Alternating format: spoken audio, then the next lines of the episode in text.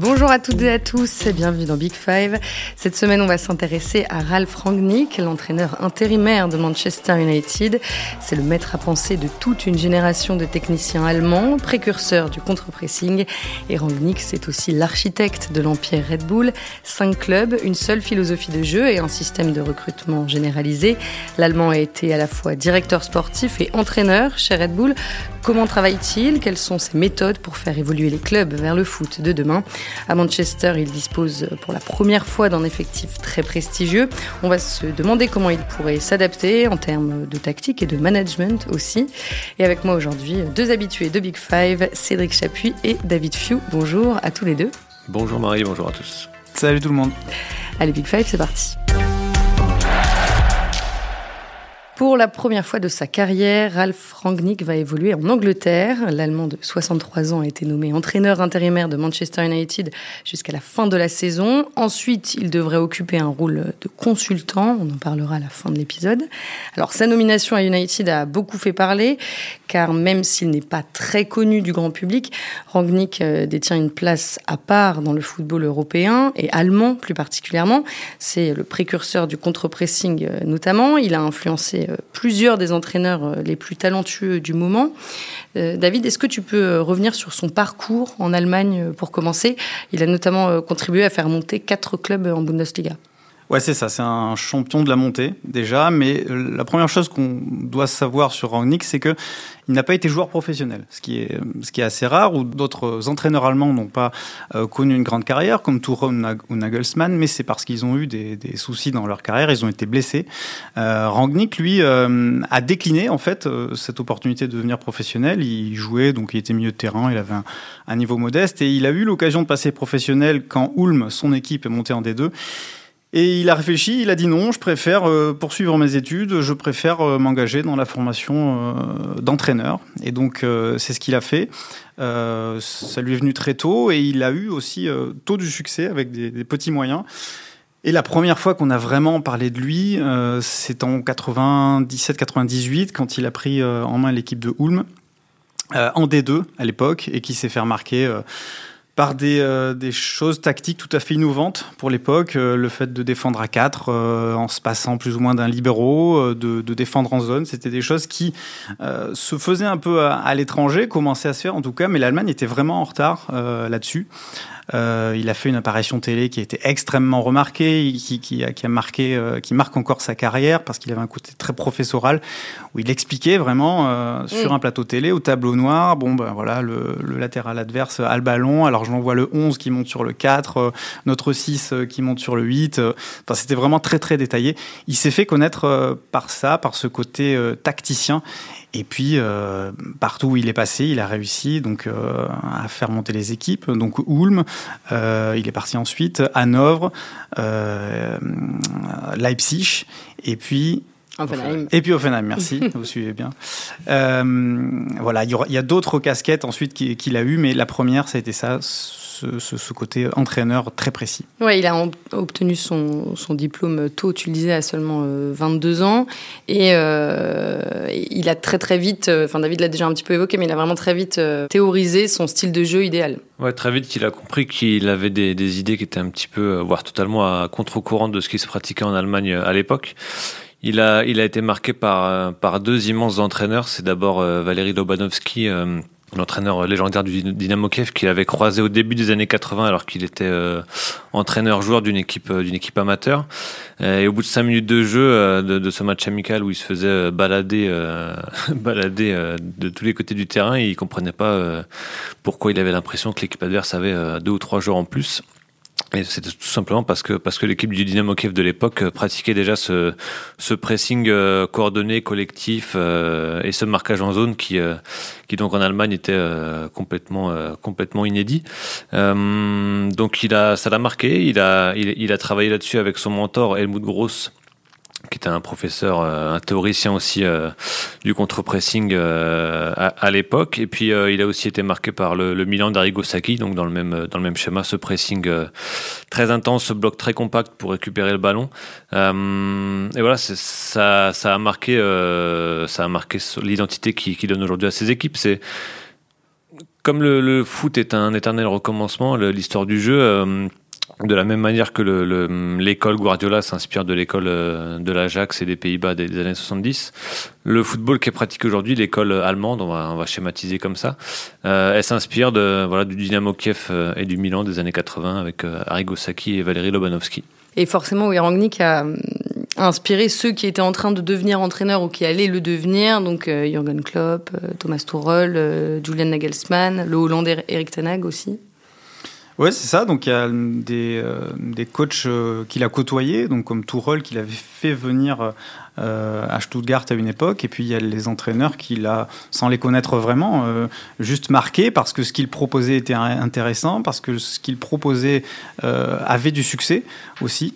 Donc oui, c'est pour ça que c'est l'un des personnages marquants des 40 dernières années en, Allemagne, même si il n'a pas la renommée d'un Jürgen Klopp. il se rapproche un petit peu de, Bielsa dans le côté théoricien, inspiration.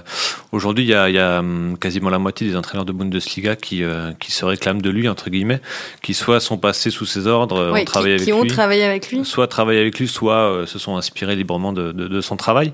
Et euh, alors Jürgen Klopp n'a pas travaillé directement avec lui, mais il s'est beaucoup inspiré de, de, ce qui se faisait. Il euh, y avait une rencontre euh, en 2008 entre l'Offenheim de, de Rangnick et le Dortmund de Klopp. Klopp venait de reprendre euh, l'équipe de Dortmund et Offenheim promu avait marché sur sur Dortmund. Ils avaient gagné 4-1 avec ce pressing qui, qui, est donc la marque de fabrique de, cet entraîneur-là. Et Jürgen Klopp avait dit bah voilà c'est comme ça que je veux que mon équipe de Dortmund joue. Et cinq ans plus tard ils sont allés en finale de Ligue des Champions avec Klopp et ensuite à Liverpool il a continué ce, ce travail-là. C'est chez Klopp qu'on retrouve le plus euh, de Rangnick aujourd'hui? Pas forcément parce qu'il y a d'autres euh, d'autres principes chez Klopp. Euh, le système déjà est différent. Rangnick c'est plus un système en 4-4-2 avec deux meneurs qui se recentrent. Klopp c'est un 4-3-3 ou c'est un 4-2-3-1 à Dortmund. Mais il y a cette idée de d'imposer un défi à l'adversaire quand on n'a pas le ballon soi-même, qui est voilà qui est, qui est inspiré grandement de, de ce que Rangnick a fait et puis on y reviendra. Si on veut encore voir du Rangnick sur le terrain, il faut aller à Leipzig, euh, il faut aller à Salzbourg. Là encore, on est vraiment euh, dans l'école Rangnick. En parlant du Jurgen Klopp aussi, est-ce que c'est quelqu'un de charismatique comme lui dans le ce qui peut susciter euh, chez ses interlocuteurs? Pas de la même manière, il n'est pas aussi explosif que Jürgen Klopp, mais il arrive à convaincre parce que euh, bon, il est assez à l'aise avec le verbe, mais, mais euh, il, il, convainc toujours les joueurs d'être à fond. Tous ceux qui sont passés avec lui disent moi il m'a botté les fesses parce que il se contentait jamais de, ce, que je proposais. Et, il arrive aussi à déceler le potentiel de progression chez un joueur qui du coup est motivé parce que il, constate qu'en appliquant ce que lui demande Rangnick, ça marche. Et, c'est aussi l'histoire de Rangnick, c'est d'avoir pris des joueurs qui n'étaient pas extraordinaires. Hein. À Offenheim, euh, il arrive à monter de D3 en D1 avec, euh, avec des joueurs qui sont peu connus à l'époque. Leipzig, il avait des gros moyens, mais il a su repérer les joueurs qui lui convenaient et, il a su aussi les faire progresser. Donc euh, il, convainc sans en faire trop. David parlait de son côté professoral, je pense que c'est un de ses gros atouts, parce que euh, dès qu'on lit une de ses interviews, qu'on l'écoute parler, en fait, il, arrive à vous attraper parce qu'il exprime ses idées en utilisant plein d'exemples très précis, très concrets. Et donc ça, quand on est joueur, je pense que ça, aide beaucoup. Puis il y a aussi forcément les exercices euh, très modernes qu'il utilise aussi au quotidien. Il n'a pas le charisme de Klopp, l'explosivité sur le bord du terrain, même s'il a pu être plus passionné en début de carrière. Mais, euh, mais il a ce côté, euh, ce côté euh, quand il parle, tout le monde l'écoute en fait, parce que ce qu'il dit est souvent passionnant. Et du côté des entraîneurs, il assume aussi qu'il soit très écouté, ou du moins il en est conscient? Oui, il le sait, il le sait. Je, pense qu'il il en joue aussi. Il s'est déjà exprimé là-dessus. Euh. Oui, il est, je pense qu'il en tire une certaine fierté. Il, sait qu'il a, qu'il a, qu'il est à l'origine avec euh, avec Helmut Gross, euh, parce que c'est, vraiment un duo qui a, qui a théorisé tout ça dans les années 90 il, est conscient d'être à l'origine de, cette nouvelle génération d'entraîneurs allemands qui aujourd'hui euh, découle sur l'Europe. Hein. En première ligue, vous avez donc Klopp, Tuchel, Rangnick et puis Ralph Hasenhutel aussi qui a, été euh, qui a été l'entraîneur de Leipzig sous, euh, sous la direction de Rangnick. Donc, et qui est l'entraîneur de... De Southampton, pardon. et donc voilà, il le sait, il en joue, mais sans non plus, euh, sans non plus euh, en, faire des caisses. Mais je pense qu'il est bien conscient euh, de ça et ça lui, ça lui donne le, le, droit, entre guillemets, de, de, réclamer beaucoup de pouvoir quand il négocie avec un club. Oui, ça lui donne une certaine légitimité. Alors, l'autre grand marqueur de sa, de sa carrière, on l'a évoqué, c'est son rôle d'architecte au sein de la galaxie Red Bull. Il y a passé 8 ans, de 2012 à 2020. David, au tout début, quel rôle il a occupé au sein de l'entreprise autrichienne? Donc il a commencé à Salzbourg. C'est là que tout a, tout a commencé. Il a été euh, directeur sportif, mais rapidement, il a pris en charge euh, le terrain. Donc la première chose qu'il fait quand il arrive dans un club, c'est de changer d'entraîneur très vite, parce qu'il veut un entraîneur qui correspondra à ce qu'il veut faire. Et parfois, il lui arrive de prendre euh, lui-même l'équipe en main. Il l'a fait euh, deux fois à, Leipzig. Euh, il a fait monter l'équipe en Bundesliga et ensuite il a passé la main à Rasenhüttel qu'on évoquait. et donc à Leipzig, c'est vraiment le, laboratoire parfait pour lui parce qu'il a pu partir d'une table rase et mettre en application tout ce qu'il tout ce qu'il veut faire depuis le début dans le foot. Donc les mots d'ordre récupérer haut, attaquer tôt, asphyxier l'adversaire, avoir un, chaos sur le terrain, mais qui soit assez ordonné euh, d'une certaine manière, parce que chacun sait exactement ce qu'il faut faire, et puis cette volonté de gagner. Euh, prendre toujours des, très jeunes joueurs aussi, parce qu'arriver à un certain âge, il considère qu'on n'arrive plus à changer la, philosophie euh, interne du joueur. Donc il, a vraiment pu faire ce qu'il voulait avec, avec succès, euh, il faut le dire. Et euh, pendant qu'il a été là, Leipzig n'a connu aucun soubresaut. Et comme par hasard, il est plus là. Et Leipzig connaît la première crise de son existence actuellement. Et cette identité de jeu, il l'a instaurée dans les cinq clubs de la, de la galaxie. Oui, parce que en fait, son obsession, c'est non seulement d'établir une philosophie claire sur le terrain, mais à tous les étages du club, en fait. Ça va de donc du staff technique euh, aux médecins, euh, au secteur administratif. Il est, il veut tout diriger, mais il sait déléguer. Par contre, il est obsédé par le fait de, nommer les personnes les plus compétentes possibles à n'importe quel poste du club. Et donc ça, donne euh, pour imprimer en fait cette philosophie claire à tous les étages. C'est-à-dire que il dit qu'un club, n'importe qu'on soit dans les bureaux ou sur le terrain, il faut qu'on sache qui on est, où on va et comment on y va. Et voilà, c'est un petit peu ça la patte Rangnick entre guillemets. Et euh, voilà, et quand on voit où il arrive aujourd'hui dans un club euh, qui cherche son identité, c'est pas forcément un hasard. Ouais, on, va venir évidemment à Manchester United. Juste pour rappel, les cinq clubs de Leipzig, de, de Red Bull, pardon, bon, c'est Leipzig et Salzbourg évidemment, Liefering qui évolue en D2 autrichienne, euh, New York et enfin Bragantino aussi, euh, un club euh, brésilien qui a accédé à la première division la saison dernière. David, tu en parlais. évidemment, le recrutement est primordial pour mettre en place cette cette euh, identité de jeu. Et il l'assume vraiment dans ses interviews. Il ne cible que des joueurs entre 16 et 22 ans. Pour lui, au-delà, ça ça vaut plus la peine. Oui, oui, c'est ça. Et de toute façon, il est très bon dans euh, ce côté découvreur de talent. Hein. Il, a, il a vraiment mis la main et repéré tôt les, joueurs qui aujourd'hui euh, euh, comptent parmi les plus grands talents du football. Timo Werner, Joshua Kimmich, Sadio Mané, euh, Dayo. Tout ça, c'est des joueurs qu'il a, qu'il a, qu'il a vu lui-même. Et, et, de toute façon, il faut que les joueurs soient jeunes si on, continue d'exploiter ce filon-là, parce que euh, euh il leur demande une intensité physique extraordinaire. Euh, c'est quelque chose qu'on doit avoir très jeune pour, pour y être habitué. Je, je pense pas qu'on se mette à courir comme un fou à 30 ans, quoi. Et, et qu'on qu'on soit euh, déterminé à écouter tout ce que Rangnick dit euh, aujourd'hui quand on a 35 ans. D'ailleurs, il va être intéressant de savoir comment ça va se passer avec Ronaldo oui. euh, à Manchester United. Euh, mais donc voilà, la jeunesse, c'est ce que veut faire Rangnick, ça, l'intéresse, il veut arriver à, euh, voilà, modeler un peu l'esprit des joueurs. C'est un reproche qu'on lui fait que Leipzig avait un côté un petit peu robotisé parfois, mais c'est ce qu'il veut arriver à faire. En fait, lui, il estime que passé un certain âge et quand on arrive au dernier ou à l'avant-dernier contrat de sa carrière, on n'a plus euh, cette soif d'apprendre qu'ont les jeunes en post-formation qui recrutent souvent. Euh, ça, ça, oui, ça lui était reproché parce qu'effectivement, à Leipzig, parfois, il pouvait manquer ce petit côté euh, irrationnel. Euh, mais lui, il a une approche très scientifique du recrutement, de l'entraînement. En fait, il veut entraîner non pas les pieds de ses joueurs, mais le cerveau de ses joueurs. C'est ce qu'il répète souvent. Ouais. Et dans, France Foot, pardon, je te coupe, mais dans, France Foot l'année dernière, il, déclarait c'est toujours bien qu'un joueur soit rapide sur le terrain, mais c'est beaucoup mieux s'il est rapide dans sa tête. Oui, parce que lui, il considère que le jeu va de plus en plus vite. Donc, il faut penser vite, voir vite, agir vite. Euh, les capacités physiques des joueurs euh, sont quasiment au bout. Hein. On arrive à, à une évolution, on est quasiment au bout de ce que les joueurs physiquement peuvent donner. Donc, pour pouvoir, euh, pouvoir suivre l'évolution du jeu, bah, il faut que les joueurs pensent plus vite et agissent plus vite en fait.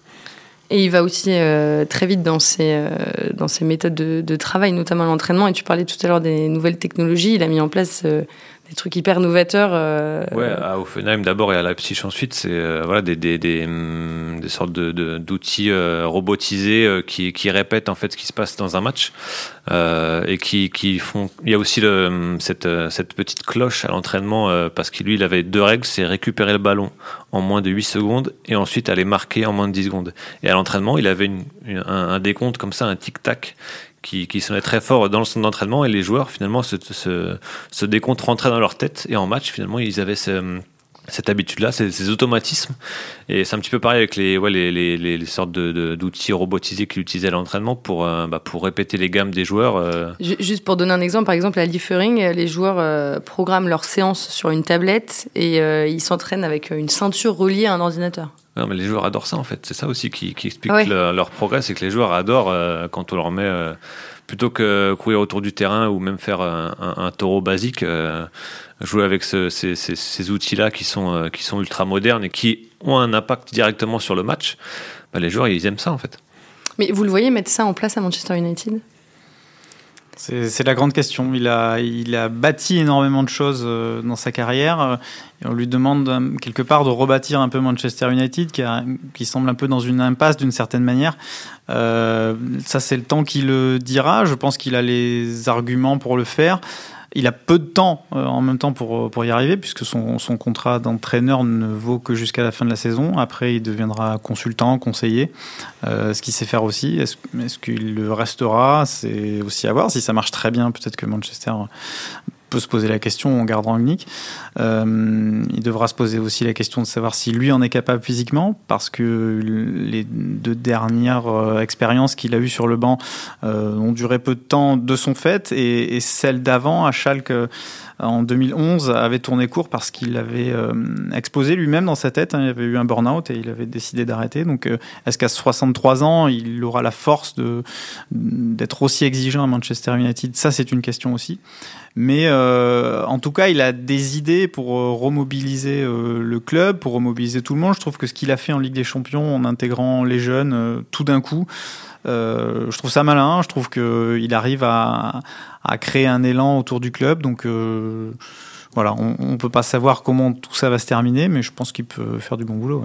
Je pense que sur, les, six mois d'intérim euh, qu'il qui va faire là, ce sera surtout de poser quelques bases soit pour lui s'il reste, puisqu'il n'a il a pas écarté cette idée-là. Hein. Si, si, lui estime que l'homme le, le, plus à même de, ce de faire progresser au Manchester United, c'est lui, bah, il se proposera tout simplement, comme il l'a fait à Leipzig, puisque, puisque Offenheim refusait de libérer euh, Nagelsmann euh, dès 2018. Il a dit, bah, puisque c'est ça, bah, autant que je passe une année sur le banc en préparant l'équipe à l'arrivée de Nagelsmann. Donc voilà, à Manchester, il y a une volonté de, de chasser un peu les fantasmes du passé de l'ère de l'ère Ferguson euh, et d'entrer vraiment dans l'ère moderne. Ce qu'ont fait ses concurrents euh, en Angleterre, hein, Liverpool, City euh, et Chelsea, et Chelsea notamment. Manchester United a un gros train de retard à ce niveau-là, même s'ils ont commencé à évoluer sur leur méthode de, de recrutement ou sur, sur d'autres petites choses. Mais voilà, ils, Rangnick. Ils utilisent plus, de plus en plus la, la data, l'intelligence oui, voilà. artificielle, tout ça pour travailler. Ouais c'est essentiel et je pense que Rangnick va s'appuyer là-dessus aussi. Maintenant, euh, l'enjeu avec lui, ce sera aussi de, de, de, remodeler euh, le club, le secteur sportif dans son ensemble. Oui, alors justement, à la rentrée, on avait consacré un épisode de, de Big Five à United et euh, Philippe Auclair nous avait expliqué que le club se dirigeait vers une séparation plus importante entre la direction exécutive et la direction sportive. Euh, donc Rangnick, c'était le bon profil dans cette optique-là? Ouais, même si euh, il faut faire attention pour lui, je pense, à ne pas trop en faire tout de suite parce que euh, c'est ce qui a amené euh, un début de traversée du désert, on va dire, depuis un ou deux ans. Rangnick n'arrivait pas à, se, à, trouver un nouveau club en fait, euh, tout simplement parce qu'il était extrêmement exigeant. Il avait une soif de pouvoir qui, qui, décourageait les clubs qui étaient intéressés. Hein. Il a vraiment été mêlé à de nombreux projets en Bundesliga et même à l'international, à Milan, à, Francfort. À Francfort, les dirigeants l'ont rencontré par exemple et, ça a duré cinq minutes. Enfin, la, discussion a duré longtemps, mais au bout de cinq minutes, il savait très bien que ça pouvait pas être Rangnick parce qu'il voulait euh, de gros investissements au mercato parce qu'il voulait euh, dégager des gens du staff, dégager euh, des gens de l'équipe dirigeante. Donc, il veut tout remettre à plat. ça, je sais pas si Manchester United y est prêt. Je sais pas jusqu'où il veut aller. mais en tout cas, voilà, Rangnick veut tout faire. Donc, il veut certainement remodeler Manchester. Oui, parce qu'il a eu les pleins pouvoirs du côté de Red Bull pendant pendant huit ans. mais il, est, probable que, alors c'est un petit peu flou les termes qui sont employés, un, intérim de six mois et un poste de conseiller pendant deux ans. Je pense qu'il a eu euh, quelques garanties sur l'étendue des pouvoirs qu'il aura. Maintenant, euh, première chose, ça va être un immense défi pour lui d'être entraîneur de cette équipe-là, puisque c'est la première fois qu'il va diriger euh, un tel effectif et un tel club. parce que même si on peut dire qu'à Schalke, il y a dix ans, il y avait quand même, il y avait Raoul dans l'équipe, mais bon, c'est quand même, c'est quand même autre chose d'entraîner Manchester United avec Cristiano Ronaldo parce que là, la différence, c'est que déjà, l'effectif est euh, très prestigieux et en plus, il y a un mix entre des, des jeunes joueurs comme Rashford, comme Greenwood et tout. Et, il y a quand même des, des, vieux briscards. Et les joueurs sont pas forcément adaptés à sa philosophie aussi. Donc ça, ça va être. On a eu des, signes encourageants sur le, le, premier match de championnat la, semaine dernière. Il a déjà imprimé son système, le 4-2-2-2 avec, euh, avec euh, Bruno Fernandes et Jadon Sancho sur les, sur les ailes qui se recentrent le pressing assez coordonné. C'était vraiment. Euh, il y avait déjà un peu de Rangnick. Il y a, euh, il y a, il y a un peu de Rangnick, oui. Alors c'était. Euh, c'était, c'était les prémices évidemment. On peut pas, on peut pas décréter un pressing comme ça ultra coordonné en, quelques jours d'entraînement, mais il y a eu des prémices. Comme on a eu d'ailleurs des prémices lors du premier match de Thomas Tuchel il y a un an à Chelsea face à une équipe de Crystal Palace qui était un petit peu passive, donc qui a, qui a permis aussi de, de pouvoir imprimer ce, ce, plan de jeu-là. Mais il y a eu des, bons prémices. Euh, il y a un chiffre qui a été marquant, c'est que Manchester United avait le record de Manchester United en, ballon récupéré dans les 30 mètres adverses en championnat. C'était 7 jusqu'au week-end dernier. Ils en ont fait 12 contre Crystal Palace, dont 5 dans la première demi-heure, il me semble. Il y a un vrai changement qui s'opère. Maintenant, est-ce qu'il réussira à faire euh, courir Cristiano Ronaldo? C'est un des, grands défis euh, qui l'attendent. Mais il y, a, des prémices. Après, il faudra que ça, ça dure au moins six mois. Et en tout cas, il y a des comportements qu'il ne tolérera pas, ça c'est sûr. Par exemple, cet été, il avait été choqué à l'Euro par la célébration de Paul Pogba, donc quand il met son, son but superbe contre la, contre la Suisse. Euh, Pogba fait une danse hein, qui n'est pas du tout insultante, euh, enfin, qui n'a rien de génial, mais elle est longue. Euh, voilà, Pogba, ça, la raconte un peu, quoi. Et, et, Rangnick a été littéralement choqué. Il considère que ce genre de célébration doit, doit être sanctionné, par exemple. Donc Pogba ah joue à Manchester United, ça lui plaît pas du tout euh, de, de, ne pas être concentré, de voilà, de sortir de son match, d'en faire autant.